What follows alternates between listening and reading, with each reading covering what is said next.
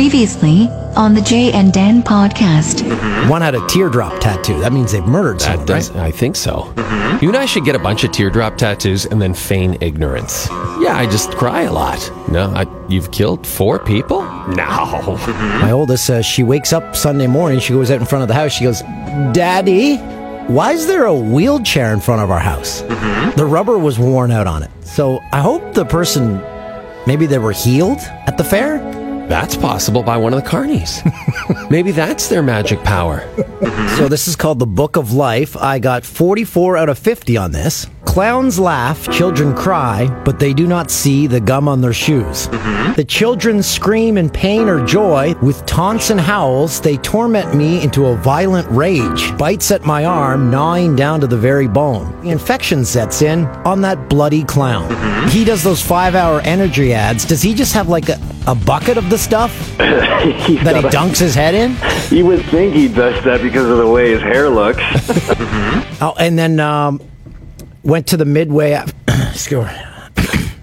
went to the Oh, that's midway a after drop that. Right there. The Mark that one down. Stop. You're listening to the Jay and Dan podcast, presented by our good friends at Coors Light. Score. Dance. Dance. Oh, doctor. Welcome to the Jay and Dan podcast, brought to you by our friends at Coors Light. It's uh, the week of September seventeenth, twenty eighteen. Um, I'd like to a tweet today that uh, someone tweeted out from from the the, the the Weather Channel said the weather will be warmer, then slowly get colder as we approach winter. Thanks. Thanks for that prediction. Weather Channel's a good uh, good follow on Twitter. good follow. How's it going? We uh, we just got back from uh, Saskatoon, one of our favorite cities. Saskatoon. I was Love out it. with- has I was changed out- my life. I was out with a few people uh, after you bailed on Saturday, and I said Skatoon to them. They were all native Saskatoonians. They had never heard Skatoon before, and were really into it. I was like, I didn't really go far to. I don't think I made that up. I think the uh, the highlight of the weekend. So uh, Jay and I we got on a flight uh, Friday afternoon to go uh, take part in the Children's Wish golf tournament at the Willows. Had a great time. Great course. Cold. I'm Speaking sit- of weather, little chilly. I'm sitting there in my seat, uh, minding my own business, uh, back middle of the bus, um, and I'm watching a movie. I think I was watching Deadpool two, and I see uh, a man coming down the hallway to to use the facilities on the Air Canada flight, and uh, he's ve- very broad shouldered, uh, and uh, it was Darren Dutchyshen on our flight. So Darren Dutchyshen was on the same flight as us. He was not going to the same event. He was going out for dinner with his sister and then uh, doing a, a sports banquet, I believe. But it, it's always great to see Dutchy in the wild. We were lucky enough to go to the Willows, which is maybe the nicest course in Saskatoon. I think we'll probably get some people disputing that. But it was a loved it. wonderful time. And tell them what we did. Tell them what we did on the tee box. Uh, first off, thanks to Craig, uh, the head pro. He lent me his pants. It was cold. Yeah. We- in Toronto over the weekend, it was like 30 degrees and humid. And in Saskatoon, I think it was, they said it was 13 degrees. But it was so windy and so rainy that I actually have to say they had a great turnout considering the conditions were not good. And the course That's is in beautiful shape. But we were on the Number eighth eight- green, the or eighth eighth tee hole, tee, right. tee hole, the eighth tee box. Bill Hader just won uh, an Emmy for Best Actor in Barry. We're watching the Emmys as we speak. Henry Winkler also won for Best Supporting Actor. If you've never seen Barry, great show. What a show! But uh, yeah, we were on the tee box. Yeah, we sat on the tee box, and usually we're put with a group. But uh, when the the gentleman that uh, booked us, John, uh, when you were discussing with him, he said, "Well, how do you guys want to do this?" He said, "Well, if you play with a group, we we only get to see that group all day." So he said, "Why don't we sit at a hole?" And then we can take shots with every group that comes through and then heckle them as they're about to swing. Uh, so we got to do that all day, and it was a heck of a lot of fun. It was an amazing time, um, and we got we got to spend time at the hole with uh, the last year's recipient uh, sort of the Children's Wish Foundation Wish Kid, a young man named Jacob. His wish was to play catch with Aaron Rodgers. He got to do it just a couple of months ago. Incredible! Can you imagine how cool that would be? He said he was the, just the best guy. So that was awesome. And then his then- wish by the end of the day was to leave that tee box and never hear our jokes again. And of course, that was because, and when you say our jokes, you mean your jokes. Because uh, I was just heckling people. You were telling the same four jokes over and over and over. But here's the thing. here's the thing. Um, It's I've said it before on this podcast. I only have four jokes. And we're on a tee box, so it's new material to every new group coming through. It's just old material to everyone that was at the tee box with us. Yeah, like me. And then of course we had a we had a pro with us, and so the the shtick was the pro hit first. It was par three. Uh, Devin, great guy, beautiful swing. He would usually put it on, you know, 10, 15 feet away, and then everyone else had to try to get it closer to the hole than his ball. If they got closer to the hole, they were entered into a uh, for a prize. And you and I also uh, hit a couple shots, and that was that was the same deal. If you got it closer than us, well, we never really hit the green all day. I, I think I hit it uh, three, maybe four times out of I don't know how many shots we took, at least forty. Yeah, I'd say it's more than that. It was say we were taking like hundred shots. There was a couple of times when we just took ten in a row and maybe landed it on the green twice. Yeah, the pro, he there was was, another. If you put another twenty great. bucks, you could pick the club that you wanted him to hit. So he could make uh, hit driver, he could hit putter. He put the putter on the green. Oh yeah, yeah. He he was good. And then Scotty, his buddy, he was the guy I brought you. If you if you follow me on uh, the Instagrams on my Instagram stories, Scotty was the guy who brought on fr- on Thursday's show or Friday morning show, Sports Center with Jay and Dan. We talked about how much we love Tim Hortons hash browns, and so we brought Dan an entire bag, approximately ten Tim Hortons hash browns, and Dan proceeded to eat every single one on the spot. And he's the guy uh, I sent out a tweet. He looks identical to Sean Cullen, the comedian from Corky and the Juice Pigs. Yeah, like Uh, a young Sean Cullen. yeah. So uh, He's been on this podcast a couple of times, at least times, twice. Yeah, yeah, Good old Peter Brobel. great guy. Um, so yeah, we had a, we had an awesome time at the tournament. So uh, We partook in a couple of beverages during the day. Yeah, and then and then during the day, everyone's like, "Oh man, we're going to Metallica tonight" because Metallica was playing in Saskatoon, and we're like, "Oh, that'd be fun. Why can't we go?" come on, guys! And then someone got wind of this. They're like, uh, "Glenn, uh, he owns one of the businesses that uh, that purchased." Uh, a big uh, sponsorship in the tournament. He said, "Well, I got two tickets in a suite. You want to go?" We're like, "Ah, yeah, please, thank you." So we went to Glenn's suite and, And- had just the best time. so Oh God, it was great. Glenn, by the way, owns a limo. Well, he's not the only one. Uh, Glenn, I want to make sure I get this right. It's Glenn Wig, W I G, and he's the president of Aquifer Distribution. Shout out to Aquifer. Glenn, uh, so it was you, me, and Glenn in a limo. I'm going to post a picture. I'll get Danny, our social media guy, to post it on the uh, Jay and Dan Instagram account of you in the limo in your golf shoes because we had to go directly from the golf course to the concert or we would have missed it. And uh, I was wearing golf attire, which is totally inappropriate for Metallica, as were you, but you actually were rocking golf shoes. because I I wore them straight from the hotel because I said I was thinking I'm like I'm gonna lose my shoes if I bring my other shoes, so I just wore them straight from the hotel. And um, here's a, a heads up: what arena was it in? What arena? It was in Sa- what what used to be Sask Place. I believe it's called the SaskTel Center now. Um, if you've ever been on a concourse in an arena, they have like that slippery paint so things don't stick to it. Uh, don't wear golf shoes on that slippery paint. Well, 'cause you maybe don't wear golf shoes off of a golf course. Period. Let's start there. oh Uh, my golly, Jesus. But, that's uh, a that's a good piece of. But why why didn't you bring a change of shoes? You just thought I thought I'd what's lose them. trouble. Yeah. I thought we'd be back at the hotel and then change and then go out for a big dinner. I didn't know Metallica was in the cards. For a second there, I thought I lost the check that, That we were donated to the to the Children's Children's Wish. Foundation. So, um, yeah, yeah, I didn't. I don't think either of us realized that Metallica would be in the cards.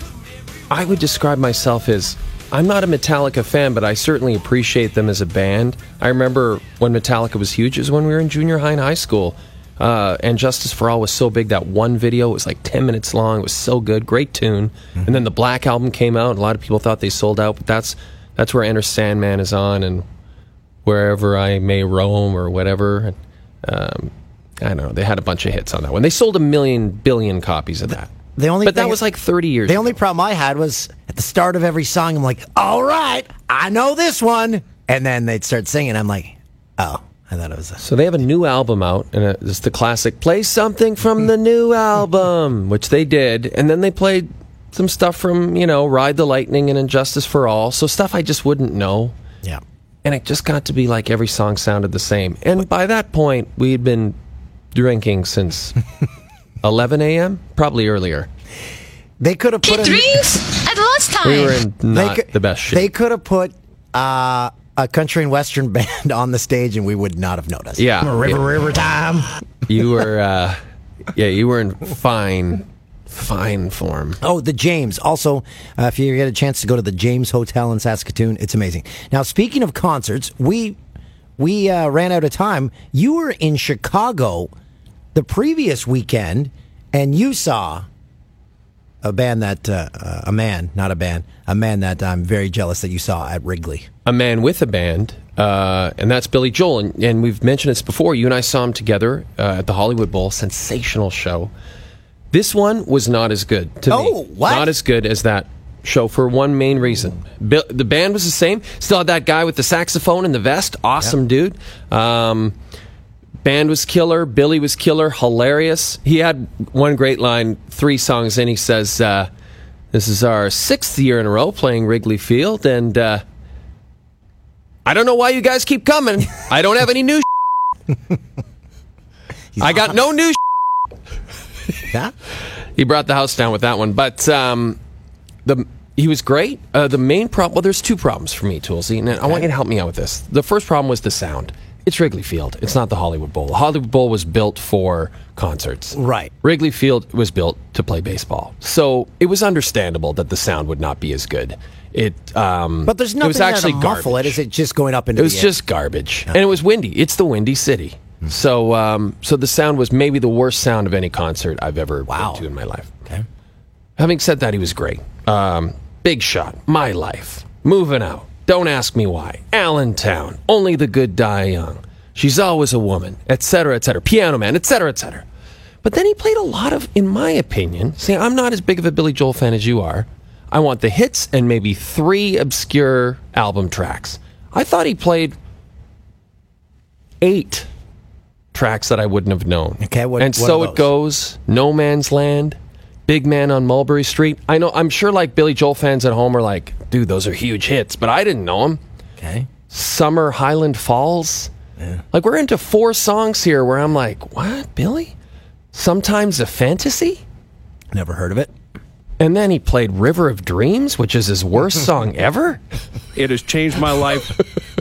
I was like, really? You're playing this, Billy? Anyway, he was cool. But then we went, so we bolted and went straight to the Second City main stage. So, Second City, as many of you may know, originated in Chicago. And that's where, like, I think, like, uh, Belushi and Chris Farley and all those guys, Tina Fey, Amy Poehler, all came out of Second City, Chicago. So we wanted to go check it out. It was fantastic. It was fantastic. They were so good. And then we went the next day to see Rolling Blackouts Coastal Fever. We, they were unbelievable. But after the show, we'd been eating deep dish pizza all day and drinking all day. And oh, before we got to that show, I got to say something. We went to a restaurant called Monteverde, excellent Italian restaurant. And we're sitting there eating. This is me and my buddy Trevor, my high school pal. And this waiter comes up and he keeps bringing us drinks and food. And finally he goes, Listen, I didn't want to say anything, but I'm a huge fan of you guys. Like, I love you guys. I We can't get any hockey. Any hockey info Of down you here. and Trevor? Yeah, so he says, yeah, he's like, I'm a huge fan of you too. You guys are so hmm. great. We can't get any hockey news down here. You know, nobody watches hockey, so I totally follow you guys. And I won't tell you how I'm getting your show, but I'm getting it kind of thing. And so I just want to say, man, I'm a huge fan of, of you and Dan here. So uh, let me get your next round. And I said, uh, this isn't uh, this isn't Dan. But then I looked at Trevor and I'm like, yeah, he kind of looks like you. Like you guys could maybe be brothers. Do you have a picture? So uh, here's what I'm going to do. I'm going to show you a picture, but I'm going to I'm going to put up on uh, again. We'll get Danny to put up on on at Jay and Dan a picture of Trevor side by side with Dan, and you guys can decide if he looks like him. So for the rest of the weekend, did he walk into bars? Hey, I'm O'Toole. Give me some. That's what you always do when you walk. When you walked into the James in Saskatoon on uh, Friday, Oh. you walked in. Give me some. Speaking of um, speaking of who is there, if you are looking for an older woman in Saskatoon that has a lot of money, Yeah, they're in that lobby bar. yeah. Uh, Rich widows. Yeah. Yeah, that's a, it was a great bar. I loved it. But very quickly, rolling blackouts. So we go to the show, and then we're gonna go out and have some more drinks. And I'm like, we're gonna go out to a bar near the hotel. So I'm like, dude, can I stop back at the hotel because I really have to Holiday Inn Express. close. I really have to take it. I have to do it. So he's Good like, call. You don't want to do that in a, Exactly. in a restaurant. So, uh, so he's like, yeah, totally. I've got to do it too. Let's just, we'll just head back. You know, it's like takes one guy to just say it. So it's great. We go back, do our business. You know, 10 minutes later, it was a quick one. We're both downstairs. We're out at the bars, having a great time. But here's the problem that didn't happen oh, because he was 10 minutes, but I was 15 minutes because I plugged up my toilet. oh no! Oh. and I, it wasn't anything big, literally. It was just a normal bowel movement. But, and do you do this too, Dan? Like, What's that? you know, when you flush and it's like, oh God, it's not going down. And then I always flush again. I always flush twice. So that the water rises perilously close to the very top of the bowl, but not quite over the bowl, and just hangs there. So now it's filled the bowl completely, like a large pot of pasta. So you uh, So it's totally full, plugged up. I'm I'm I'm like I don't know what to do. you're so I gotta considering go. reaching in. I thought about it, but I'm like, you know what? I'm not going to do it. I'm at a hotel. I'm going to go down to the to the front desk. So I go to the front desk, and sure enough, and I knew this was going to happen as I was going down in the elevator. I'm like, I bet you it's there's only one woman at the desk. It'll be a woman, and then there'll be a lineup. And sure enough, that's exactly what it was. So there's like two people in line, and then me. So I'm waiting, waiting, waiting. At the last second, right before it was my turn, a dude comes to the front desk to work at the front desk, and I'm like, oh, thank God. So I go over to him, and I, I'm like, can you come over to the side? Can you come over the side with me? He's like, what the? F- All right, yeah, what? I'm like, I plugged up my toilet. He's like, what? I'm so sorry, man, but I, uh, my toilet is plugged. It is I- like I need someone to go up there and take care of it. He's like, oh, don't worry about it, man. I'm like, really? He's like, yeah, don't worry about it. Just, just get out, you know, head out, do what you got to do. When you come back, everything will be fine. I'm like, oh God, this is why you stay at a hotel, right? They've de- they've dealt with way worse. He was Literally. probably thinking you had like a a dead hooker in your right. That's so I thought. So then, so we go out. Trevor and I, we have an awesome night. Three in the morning, we get back. I'm like, come back. I'll, I'll have a nice clean toilet. I I walk down the hallway toward my room, and there's a large bucket with a plunger in it outside my door. Ah, so it's a do-yourself job. They Do-it-yourself? left a bucket and a plunger for me to do it myself.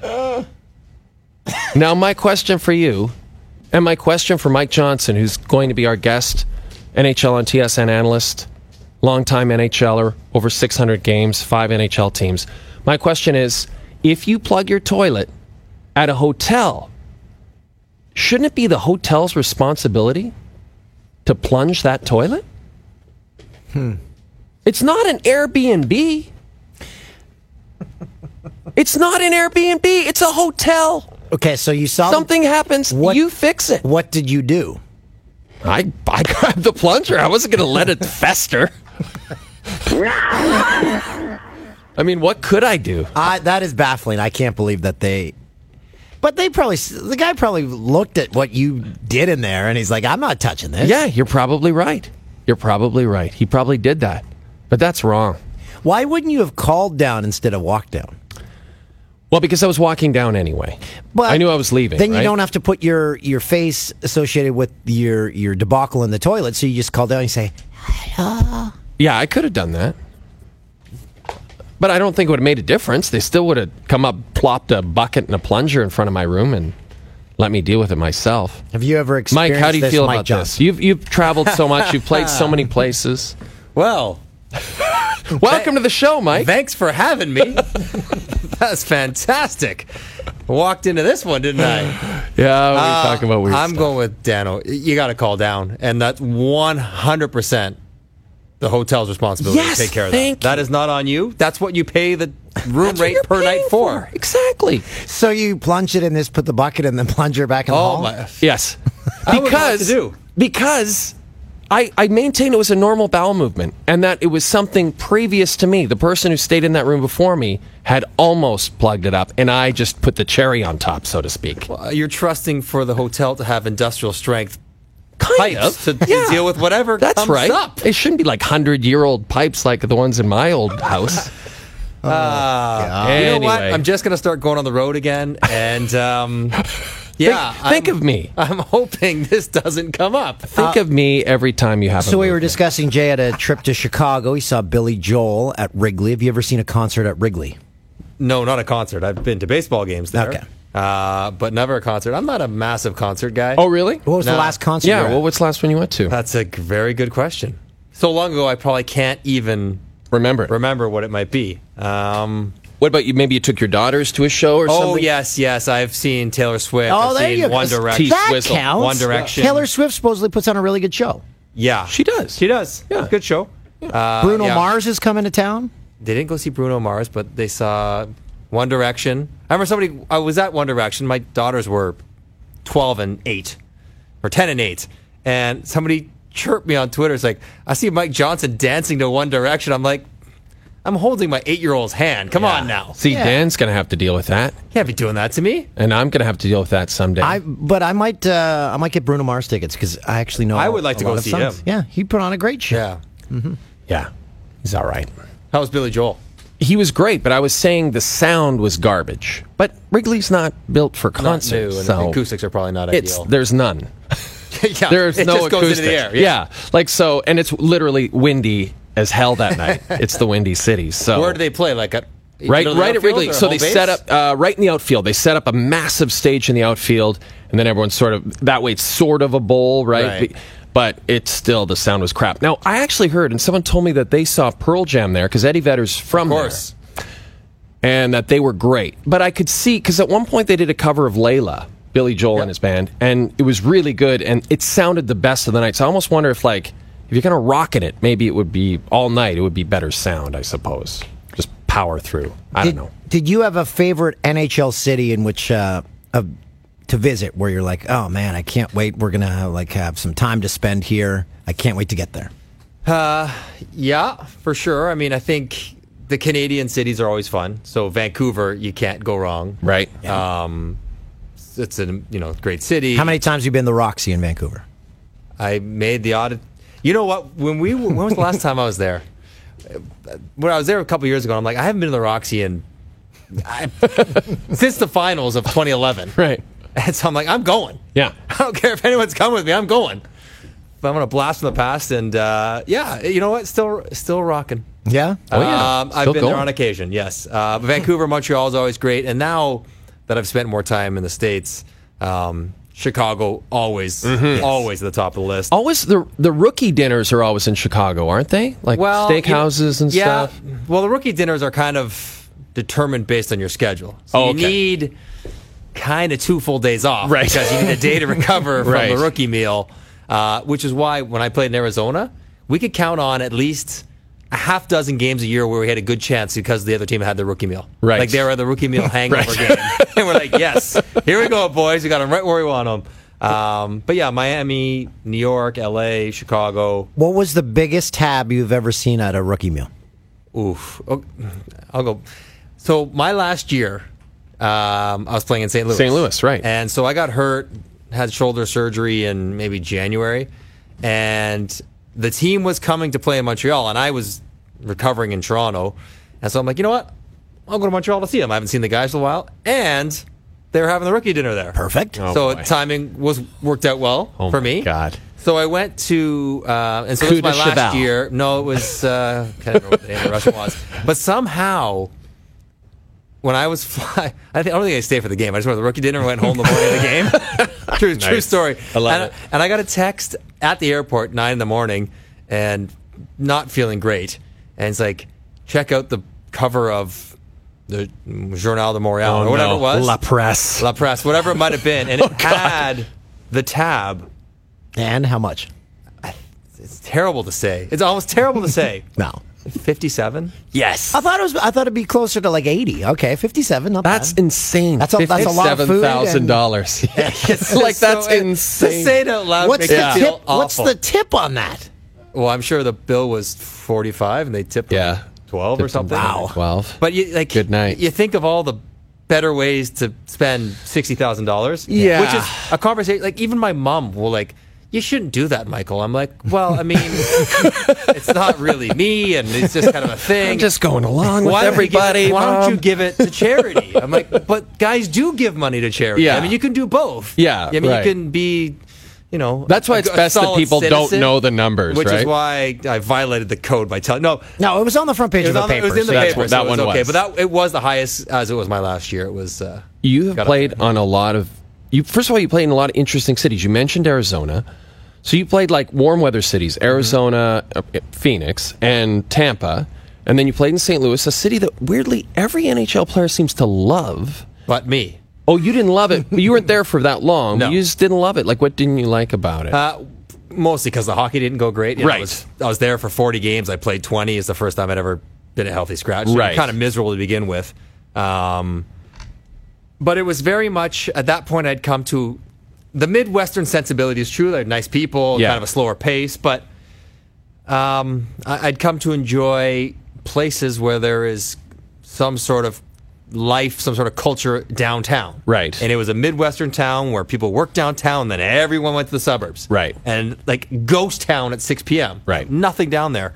Um, and so I, I guess I'm just not a s- straight suburb kind of guy. Got it. I'm more of an urban guy. So, um, yeah, and, and mostly because of the hockey. But you're right. I mean, it's amazing how many people want to retire there. They have the biggest alumni in America that live in St. Louis. Colaiacovo last week was like, Yeah. my our, my wife and I are talking about going back. Yeah. I'm like, jeez, okay. Like people I just would- love it. Yeah, and I wouldn't make. Yeah, that not- not you. No, You're not for doing me, that. no. when you play hockey in Arizona, obviously you can you can golf year round. Mm-hmm. Do you feel like guys are judging you if you golf too much? They're like, oh, this guy golfing again. yes, true, but true, true story. True story. We we were, were playing a year in Arizona, and we were not doing well. Tough to decide what year that might have been. Um, and I think they'd maybe made a coaching change. Maybe they'd fired Bobby Francis. And so our rink was, as well reported, well out in Glendale, 45 minute drive from where everybody was living. So the last, you know, from January on, we basically were having optionals. So like, you know, don't worry about driving the 45 minutes in the morning. Just come ready to play. So there was a group of like four guys that got in the habit of playing nine holes the morning of the game. Right. That was their kind of pregame warm up. Yeah. Did not go over well. Ooh. Not one of them made it to the trade deadline. All four of them were traded. Wow. Yeah. And was this something like that was gradually found out over time? Yeah, I, I think Just word got out. I think word got around, and I think in a fit of anger, one of the coaches was like, "If you guys go golfing in the morning of the game one more time, I swear to God, I gotta." and sure enough, they all they all were dealt because of it. So, um, but like we had Grant Fuhr as our goalie coach. Like that guy was burning rubber out of the out of the practice rink to hit the driving Oh, range yeah, like TPC. He's amazing like a professional golfer. golfer. Yeah. So I mean, the the coaches like to do it more than anyone. I lived on a golf course there. It's the one place I bought a house. I didn't play golf ever. The only time I played golf was my friends came down or visitors. Like I never played during. So the you year. never got to play with Alice Cooper. It seems like in No, Phoenix. he's actually shockingly Yeah, like not awful at golf. Like he Oh, looks he's like great. he would break if he swung a club. oh no, he's great. No, Like you I said know. golf saved his life. And you, yeah, yeah, and you can always tell the teams that you played when they were in Arizona because you'd come, they'd come in the game and just sunburn so badly. and I'm like, it was, I always remember the Detroits because all the Scandinavians were just so red. Their, their faces pasty. and their necks were, and so of course the chippier players, not like myself, but they'd love to to grab the jersey and like tug to try to give them the, the collar burn on the neck because it hurt particularly bad, fresh off a bad sunburn. Yeah, that was That uh, hilarious. Yeah, it's hard to hide when you spend seven hours in the sun in Arizona. Will hockey ever work there? Um, Well, I mean, it works in Vegas.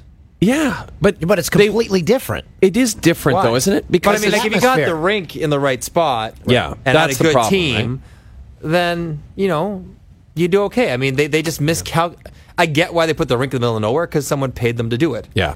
but if they got the rink in the right spot and had a good team, they'd be all right. Because you think about it, how many football aside, because football's almost a bit of an aberration, but of baseball, basketball, and hockey, how many bad teams in America sell out? Well, the Yankees would, the Yep. Knicks would, Red, the Red Sox, would, Yep. the Lakers Cubbies, might, Lakers. Cubs. Yeah, But like the big classic teams Rangers with massive might. fan bases. But, and when know, they're bad, then the- Milwaukee's not selling out. No, you're right. You're right. know? But that's uh, you brought up Vegas, Mike. Let's Well, let's get- see how Vegas does when they're. They have a bad team yet. Yeah. Let's see how many people are going to those games. because that's maybe they still are. Maybe casinos are giving away tickets. What everyone thought in the beginning that was going to happen, but everyone's like, "Oh, such a good fan base." Okay, well, let's just, Yeah, let's see. exactly. Carolina had a good fan base when they won the cup. precisely, and now they they're drawing flies. So, uh, you know. F- Florida might be the only team. Like you forget when I started in the NHL, ninety mid, late nineties, Washington was awful, like cavernous, empty tumbleweeds. Right. Chicago, awful. Pittsburgh, awful. And now those are like the class organizations of the league. So you know, it's all very cyclical.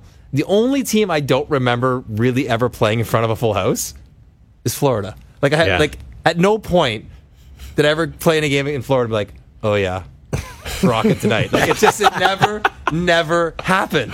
Yeah. They tarp off the upper bowl. You're like, oh, what is going? It, it, it feels it feels minor league, unfortunately. You you talk to current players now. What's their take on Vegas? Have you heard horror stories? Guys go in there and you're like, oh man, I don't know if I can go back there. Or did they just lock themselves in their rooms? How did they handle the Vegas experience? Um, I, I, somewhere in between. Like guys are professional, and you, you know the idea that go. Guys going in Vegas the night before a game is not you know out to the club at four in the morning and drinking and whatever, partying it up. It's just they might be at a show or at a concert or you know dinner at ten or maybe they play they gamble a little bit. It's just a little bit different, not off the rails different.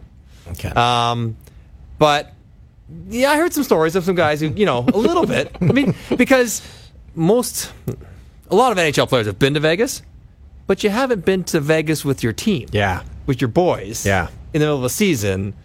Especially if things are going things good are going and you have a couple of days off. And you think the first six weeks, yeah, we're going into Vegas, expansion team. Here we go, boys. Have Yeah. a good night. Pick up two points, and on we go. That, that never happened. So I, I, like everyone, I'll be curious to see what happens to Vegas this year. I wonder if the novelty will be off for the visitors. That the Vegas flu will be not as widespread as it was last year, and I wonder if that matters at all. So you played in Toronto and Montreal as well. Mm-hmm. What, which which experience is best for you? You're a Toronto guy. it's it's I, I don't want to sit on the fence. So Toronto was very neat for me from Scarborough. You know, I came straight from school. I never knew anything about pro sports. My parents, my siblings, my buddies, everyone got to take part. Yeah. and it was really neat. That's and we had pretty a good neat. team, Yeah, right? You know, we got to the conference final in '99. I did relatively well. So all this talk about the downside of Toronto, I didn't really experience it. 'cause generally speaking, I overachieved because my expectations were so low. Right. So, um, yeah, I, I loved playing for the Leafs. So, I, I don't know. I almost have to discount it because I'm from here. It was so unique because I'm from here. But I loved Montreal. Next most of anywhere else I played, I would have stayed. They didn't want me. um, I only played one year, but I, I loved it. I lived right downtown. I didn't live out in the suburbs and paid a fortune for some rental, but it was it was great. Um, people love their hockey there. Yeah. and You- it, but it's a fun town. It's a big small town or a small big town. yeah, like Cosmopolitan. Yeah. lots of stuff. You going are on. now on the other side of the camera. Since you played in both those cities with the emergence of social media and podcasts and blo- whatever, How many more media members are there in those rooms? Yeah. Like 50 more, 100 more? Like, Yeah, so maybe back in Toronto when it was super busy, late '90s, there would have been 20 people in the room, Right. right? You know, yeah, because The Sun guys, TSN the might have Star been, guys. you know, the only sports network at that time, and Yeah. there was like Global and a couple of papers. Sportsnet might have just been Sportsnet starting just up. starting up. So Yeah. there's probably uh, 100 to 100, like 40 to 50 on now. And then Montreal was bigger because it's it's not quite as big in either language, but with both languages, it becomes bigger Yeah. than it was in Toronto. Um, so it would be different, but that wouldn't be the hard part. Like when you're at the rink, whether I'm talking to a scrum of three or a scrum, scrum of 12, you're just, you talk your five minutes and on you go. The difference would be in the, the, the loss in of anonymity, right. yeah. just in day to day life. yeah. Like, But didn't you find that Montreal, like you said it, like they love that team so much? Did you find when you went out? yeah, like, but it was all very polite. But it was good. And, like, you know, it wasn't like my parents couldn't log on and say, oh, here's Mike having dinner, or here's Yeah. Mike at the bank, or here's Mike at the bar. Like, you know, things. Mike at Chez Parée. Well, I mean, at one of the teams I used to play for in Canada, Toronto, um, you know, occasionally guys, after we practiced at Maple Leaf Gardens, way back, Yes. some guys would go to an establishment for lunch after practice. Sure, yeah. It was a thing. And I'm like, it's so gross to think that that was a destination to eat. Zanzibar? Are we talking about Well, further Zanzibar? north. Oh, Yeah. oh, Brass Rail? Yes. When it had food on the menu. Yeah. and it was like, it was a. But they don't serve food anymore? No. no? No, I don't think so. I think they'll microwave you a pizza. Oh. That's almost what we were getting back. It was like a bi-weekly thing. Guys I would ro- roll up there and sit down at twelve thirty for a steak sandwich. It's so terrible. I love it. But you could do that, and Yeah. it never wasn't a problem. So, um, you know, Yeah, probably not- couldn't do that. You probably wouldn't get away with that now. You probably wouldn't want to. I'm not sure I wanted it back then, but just you know, just general stuff like that would could be taxing if if you have kids and you're at the playground and you know people are taking you know or you're dropping off at school or trick or treating you know just different things that come up general life and um, so much great about playing those big markets, but that might be one part that might wear on you after a while. I have some players here that Mm-hmm. you played with over the course of your career. Is this research? What are you doing right now? I, it's the only research I've ever done.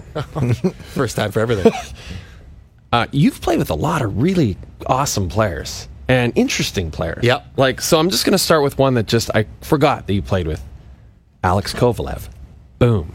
What Yeah. was that guy like? so Give us like a, a quick summary of Kovalev. he was the Dos Equis man before Dos Equis existed. like he was the most interesting man in the world. Right. He flew he flew his own plane and he had you know spoke multiple languages and this you know the Russian Eastern European flavor, and I, I I really really liked him as a person. And to this day, I remember we had like our Secret Santa thing, and he got me, and he gave me like a hand engraved Russian flask. I still have it. It's the coolest thing of all time. I would never have something like that. Right. And so I got nothing but respect for him. And I don't even bag on guys who are immensely talented and maybe don't try as hard as some other guys. Like, Right. whatever. Everyone's wired different. I probably didn't try as hard as Sidney Crosby tries. What are you going to do? Yeah. Can't hold it against me. No, not everyone's Sidney Crosby. Right. So it's not even that. But this is my other Kobe instinct. So the good stuff, then the bad stuff. In Montreal, I played on the third line from the first day of camp every single day. Radek Bonk, Alexander Perezhogin. Every single day. We never got split apart, never got on the power play. And I'm like, I'd always been on the power play. I'd always played top six. And, and so I was desperate to get in the top six. So finally, one of the upper lines was struggling or whatever. And they put me playing with Thomas Plekanec and Alex Kovalev. And I'm like, okay, this is it. I got to have a game because I'm, I'm, it's my spot. Finally, December. I've been waiting two months for this. And it was a night that Kovy was having a a relaxing time out there. Is that He- the night where he got slashed in the hand? No, yeah, right. He played like he got slashed in his legs. Like he just wasn't he wasn't engaged. And I, it all culminated in the second period, first period. And I tried to throw a cross ice pass to him. It was a little bit ahead of him because I thought he was going to be going a bit quicker. But it's okay. It's off the boards, and he could skate into it. And it bounced off the boards, and he just stood upright. And he, and he, he gave me the double look across, like, "What are you doing, kid? That's not on my tape." I swear to God, I never play with him. I never shift again. Like I got pulled to the third line that moment, like straight off oh the ice, off the power play, and I'm like, Kovy, Come on, You're killing one me. game, one game. I need you to play, and he wasn't having it. So, um, you know, I see fans could have a see a moment like that and get, but I, I really quite liked him. Yeah. But that moment, yeah, That kind of sums him up, though, Yeah. doesn't it? Yeah. You know, because you saw the skill and everything, but then you're right. Yeah, you and he was sick. Nice his hand, like his skill was yeah, he was gross. insane. Yeah. Um, Saku Koivu. You played Yeah, with Sack. Koivu. I I mean, really neat guy. I mean, I didn't know anything about him. M- Probably one of the greatest moments the last thirty years in the NHL was his first game back. Oh, the, man, the visual for of him on the on the blue line with the still no hair and. Um, Really, I, I, I quite liked him. Uh, really, and a, and a good leader. The only captain in my entire life, certainly NHL career, that gave the, you know, rah rah speech that like resonated. Right. It- Everyone it- else was like, everyone else like, oh, can you finish up? We got I need a Gatorade. like you know, but this guy, and and again, I wasn't particularly tied to him. It was you know, we just I just been there a few months, but when he stood up the one time, and it was just like, yeah, yeah, sa- you know, Yeah. it was it got you going. So um, yeah, a lot of respect for him. He was and a, and a good captain, good teammate, um, and dealt with a lot of stuff in Montreal well. And that's like you know, I think of him, I think of Mats the captains. Yeah. like dealing with that stuff, he dealt with it well. So- Did you ever have a captain who gave a speech where people laughed? um, Not people just outwardly. couldn't hold it. Maybe I'm- later. I might give like Jay a look across the room, like, hmm, "Are you hearing what I'm hearing?" And you're, you're close, buddy. me. But um, yeah, no, I, there was some moments that, you, and didn't even have to be a captain doing. Like maybe some other would, guy would pipe up and think it was his moment to give his best Knute Rockne, and you're like, "No, man, No. it's not, it's not working for you today." God, I wish I could be. I wish we could have a whole show of those moments. Oh, it, she'd be priceless. Um, Claude Lemieux, you played with in Phoenix. Yeah, Pep. Um, so Pep was a different cat. Um, he broke my in Jersey. He broke my orbital bone. I still have the dent in it on purpose with his stick. That's I took the puck off him. He turned around and towed it over and like Wow. just broke my right in my eye. I wasn't wearing a visor or anything. It was like this far from my eye. And I'm like, this guy's a, I don't know if I can swear on this podcast. Oh, yeah, but I'm like, can, this yeah. guy's a jerk. Yeah. But then he's like, it's not, he's not so bad. Um, but he was he was in a tough spot at that point in his career because he was brought in to be great in the playoffs. Yes. He didn't make the playoffs that often. Right. So it was kind of a not a great fit, except for the one year we make the playoffs, and I was playing on a good line at that point. I was playing with uh, what was it? Maybe a lot of Ladislav Nagy and Daymond Langkow. And, and and we'd finished the year well, last 25 games, like every game together. And we got to the playoffs, and the coach was like, "Yeah, I'm putting Pep on that line." I'm like, Brutal. "What? What for?" Why- because that's what he's here for. I'm Yeah. like, what am I here for? Like, well, you haven't won a Conn Smythe. I'm like, true. so, so we played uh, San Jose in the playoffs, and I'm like, right back to the third line. I'm like, what is this nonsense? Oh, man. And um yeah, I think it lasted two games with Pep up there, and then he Why the nickname Pep? Did I? Pepe I Le did- Pew? Pepe oh, Le Pew? Pepe Lemieux. Okay. from, Um, from this guy? and then you played with Roenick there. Yeah. So first, in first thought for Jr. was I pulled into the practice rink and I was walking in the back door with my bag, and I'm looking at the cars and like Arizona's nice cars. Like there's some cities have nice cars, Canadian ones aren't aren't them because of the weather. But so I'm checking out all the cars. They're amazing, and one says on the license plate Styles 97. I'm like, wow. That's aggressive. That is so aggressive for a personalized license plate like that. Um, so I'm like, okay, this is Jr. But same thing. I'm like, And this guy's gonna be a bit of a bit of a bit of a douche, you know, like just full of himself. But he wasn't. He first, he one of the first Yeah. guys. Like, listen, Mike, you need anything, you call me. You need a place to stay. You stay at my house. You need a car. You need a phone. Like anything you need. Um, family issue, like just call me. I'll, I'll take care of it. Now he only we were on the team for like two weeks together, but Right. Um, yeah, he was he was good. Now, the introduction to him was not as good as the introduction to uh, Big Walt, Keith Tkachuk. Oh, yeah. I was just going to ask you about Tkachuk. So, Keith Tkachuk, we get through the first practice, go to my first game, Old America West Rink. I'm walking. I'm at this point. I'm 27 or eight. I'm like six, five years in my NHL. I'm not a kid. right. So he's walk. I walk in the dressing room for the game, and we're kind of getting ourselves organized. He's like, he's wearing a robe, like a terry cloth robe that says Walt, Big Walt on it. and you know, he's walking around. He's got his feet up on the couch, and he's like, "Kid, kid." I, I'm like, Are you talking to me? Like I'm, I'm almost thirty, sir. Um, I think you're four years older than me. Like we're almost the same age. Like kid, come here. Like, hey, what's up, Keith? He's like, um, it's Walt. I'm like, okay. Okay. He's We're like, playing big, this big game. I'm like, okay. and I'm not, and I'm not sure if he's kidding or not. Right. But he's just like, so um, just before we get going, two rules on this team. Always pass the puck to seven is rule number one. and, and like he's saying it kind of tongue in cheek, but maybe not. And he's like, and the second rule, don't you ever forget rule number one. and then he turned and walked away. And I'm like, what? Did- What just and I'm looking at everyone else like, is that a thing? Is that a shtick? Is he, is he getting me? Is he punking me? Uh, Is Ashton Kutcher coming out? That's oh man! And he was also an amazing guy. Really? Yeah. Yeah. Another guy. It almost across the board, guys that I thought I would not like, just because they're what I perceive them to be as Yeah. players, were generally some of the guys I like the most. Right. Matt Barnaby. I was just gonna ask you about You Barnaby. ask about I haven't. Barnaby. Look, look, it's on there. Barnaby. yeah.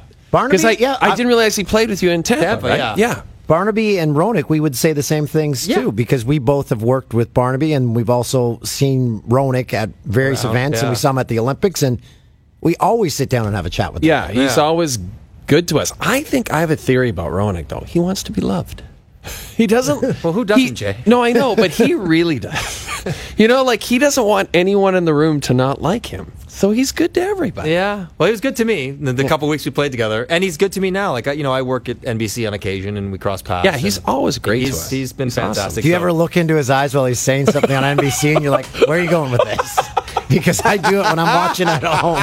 Because I'm like, I don't know how he's going to. Okay, brought it around. Where's he going to pull this one out of? He's, this one's going off the rails. No, he saved it. But, Again. but but when he played, he was so good in post game clips that I think he doesn't try maybe as hard now. Is that would you say that's a Uh, you- fair I've not assessment? been in studio with him, so I can't say how hard he tries or prepares. But um, you know, he's got his personality. Oh, it's is, so is- amazing. Is uh, one of his strongest Do you, attributes. do you But- have a memorabilia shrine at home? no, No. I literally have no Nothing. I have You're one of those guys because it's one or the other. Yeah, There's no yeah. in between. I have my first goal puck on the wall in my office. I have maybe my all rookie team plaque or something on the wall. Maybe I don't know. It gets hit by the closet door all the time. Somewhere I won like I won the rookie of the year for the Sporting News. It's a big deal. Yeah. At like the time, it's like Sporting the News Calder. big. Yeah. Um, but anyway, it's like an Oscar. So it looks neat.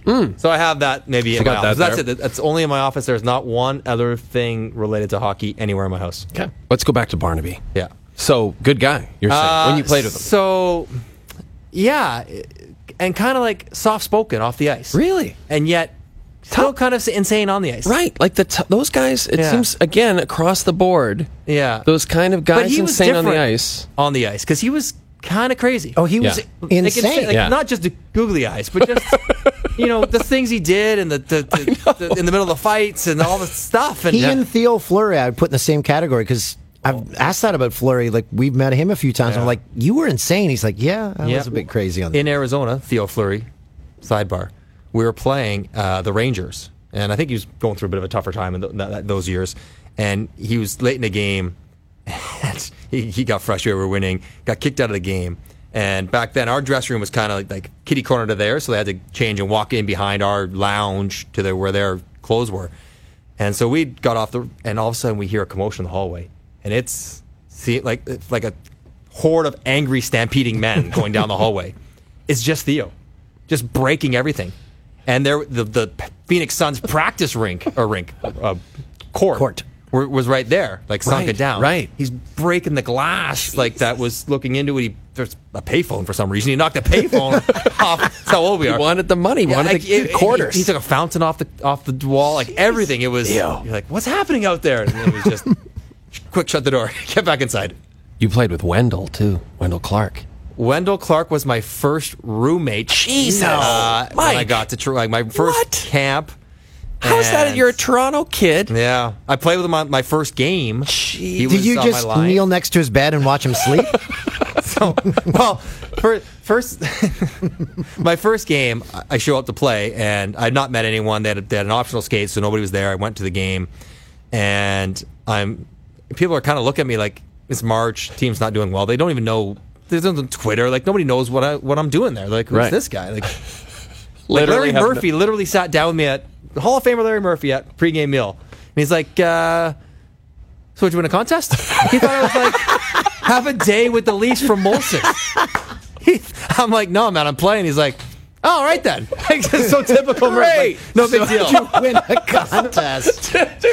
Larry Uh, Murphy. So I'm sitting there before the game, and I'm nervously. I don't know who I'm playing with, and like they have a whole bunch of guys in that team I'd not heard of, like Freddie Modin and Jason Smith and Steve Sullivan and Todd Warriner and Marcel, like all kinds of guys. I never heard of them.